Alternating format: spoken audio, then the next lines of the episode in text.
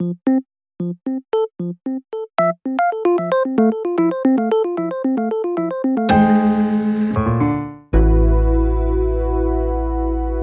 nouvelles d'un monde meilleur. Juliette Deveau. Ce journal avec des nouvelles du géant Amazon confronté à une décision inédite du Parlement européen. Les lobbyistes de la firme ont interdiction de fréquenter le Parlement jusqu'à nouvel ordre. Une décision prise par les législateurs européens de la Commission Emploi pour sanctionner la firme qui aurait refusé à plusieurs reprises de participer à des auditions publiques visant à questionner les conditions de travail au sein de ses entrepôts. Alors que, pour rappel, Amazon a été condamné en France il y a peu pour surveillance abusive de ses salariés, l'entreprise est suspecté de recourir aux mêmes pratiques au sein d'autres pays européens, mais aurait refusé d'ouvrir les portes de ses entrepôts pour permettre aux eurodéputés de procéder à des contrôles. En retirant leurs accréditations aux quelques 14 lobbyistes officiels de la firme, les eurodéputés rappellent aux GAFAM que le Parlement européen n'est pas qu'un espace de négociation, mais aussi et avant tout le lieu où s'écrit la loi qu'il s'agit de respecter. Et l'on poursuit ce journal avec une expérimentation dans nos commissariats. Oui, un décret publié ce dimanche dans le journal officiel annonçait la généralisation d'un service inédit.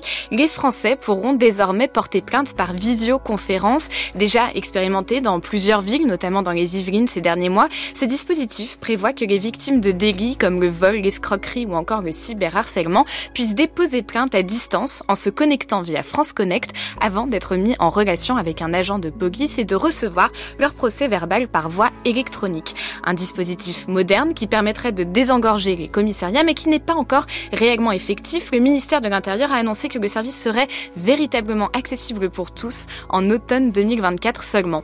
En attendant que nos commissariats embrassent ce tournant technologique, les usagers devront donc encore patienter un peu. Et l'on termine ce journal avec la libération de la parole sur le sujet des deepfakes pornographiques. Oui, si l'on s'imagine souvent que le détournement de photos à des fins pornographiques concerne avant tout les personnalités publiques comme Emma Watson ou Taylor Swift, il n'en est rien avec la généralisation des logiciels d'IA génératifs toute femme présente sur les réseaux sociaux risque aujourd'hui de voir son image détournée et diffusée contre son gré sur des forums ou des sites pour adultes.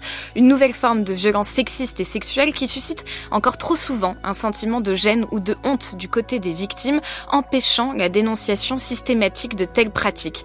Et c'est pour remédier au moins en partie à ce phénomène que des personnalités ont décidé de prendre la parole sur ce sujet dans les colonnes de Libération.